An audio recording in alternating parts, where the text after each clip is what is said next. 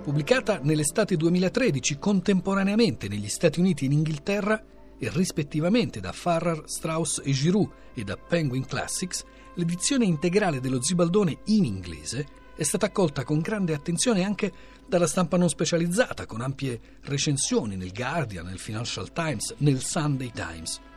Bene, questo straordinario lavoro, straordinario sia per mole sia per qualità scientifica, si deve alla cura di Michael Caesar e di Franco Dintino. Franco Dintino ha insegnato nelle università di Amsterdam, di Birmingham, poi all'Università di Perugia e infine dal 2006 alla Sapienza di Roma. Lo ha intervistato per noi Cristina Faloci.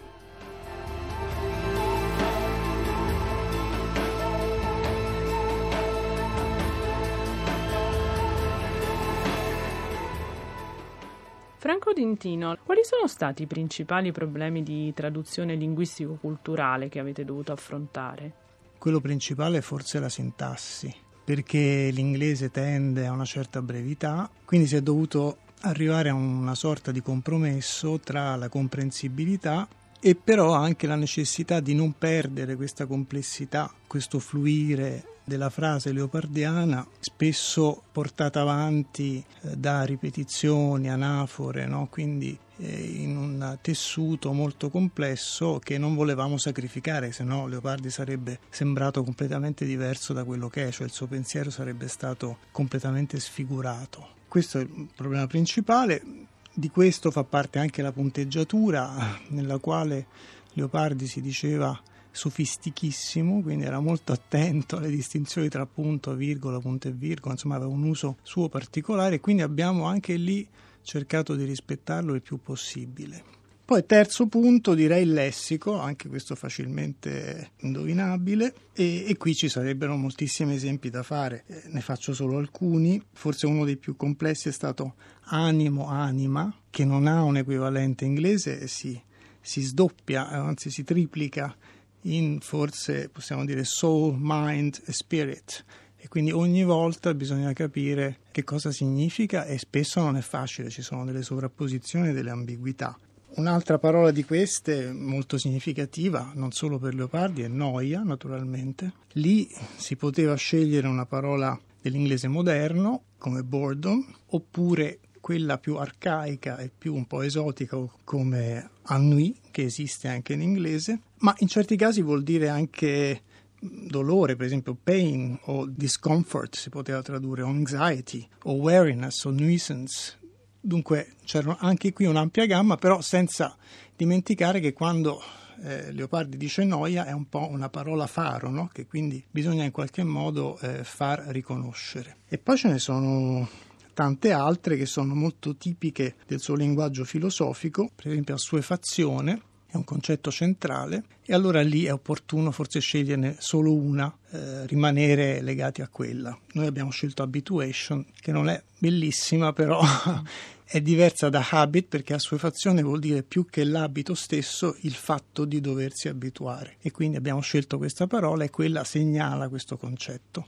Lintino, come vi siete confrontati con la particolare natura dello zibaldone di diario, ma eh, non tanto intimo emozionale quanto di pensieri filosofici, letterari, linguistici?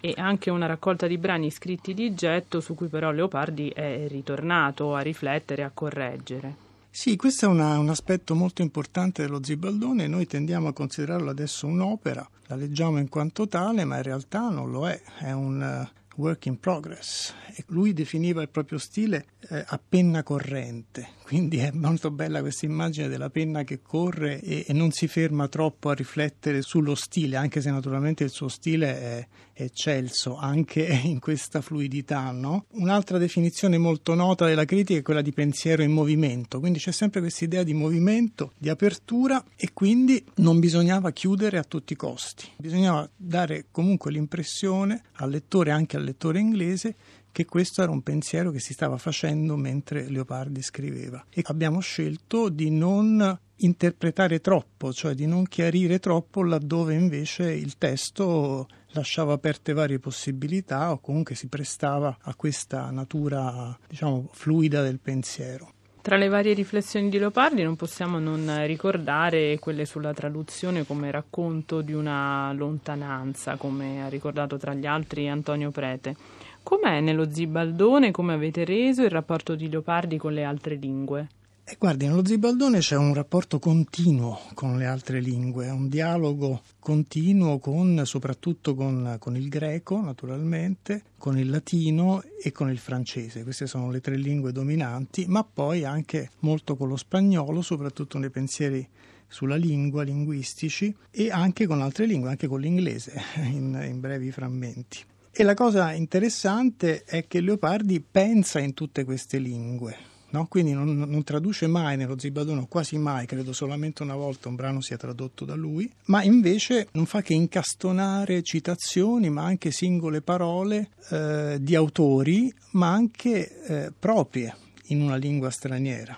Eh, lui dice testualmente a, pagina 95 in questi stessi pensieri scritti a penna corrente, la definizione che richiamavo prima, ho fissato le mie idee con parole greche, francesi, latine secondo che mi rispondevano più precisamente alla cosa e mi venivano più presto trovate. Anche qui c'è l'idea della rapidità, no? Quindi gli viene alla mente un concetto che non è in italiano perché si esprime meglio questo concetto in un'altra lingua e quindi è incastonato nel, nell'italiano in un dialogo continuo tra le lingue. Per finire, Dintino eh, se le va di leggerci confrontandolo con l'originale un brano in inglese che per lei è esemplare insomma, del lavoro che avete svolto sullo Zibaldone per illuminarci sia dei problemi ma anche delle soluzioni che avete trovato. Non so, potrei citarne uno molto breve, molto noto, molto bello, molto poetico e si riferisce alla sera del di festa perché in queste 4-5 righe si vede come in certi casi la sintassi inglese si adagia spontaneamente velocemente e facilmente su quella italiana, quindi non c'è bisogno di variare nulla, e mentre all'inizio e alla fine troviamo degli ostacoli, delle opacità e quindi bisogna riformulare, cambiare di posto, eccetera. Quindi non so, magari potrei leggere prima il testo in italiano che è brevissimo e poi lo leggo in inglese. Dolor mio nel sentire a tarda notte seguente al giorno di qualche festa il canto notturno dei villani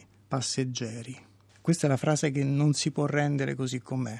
Infinità del passato che mi veniva in mente ripensando ai romani così caduti dopo tanto rumore, ai tanti avvenimenti ora passati che io paragonava dolorosamente con quella profonda quiete e silenzio della notte, a farmi avvedere del quale giovava il risalto di quella voce o canto villanesco.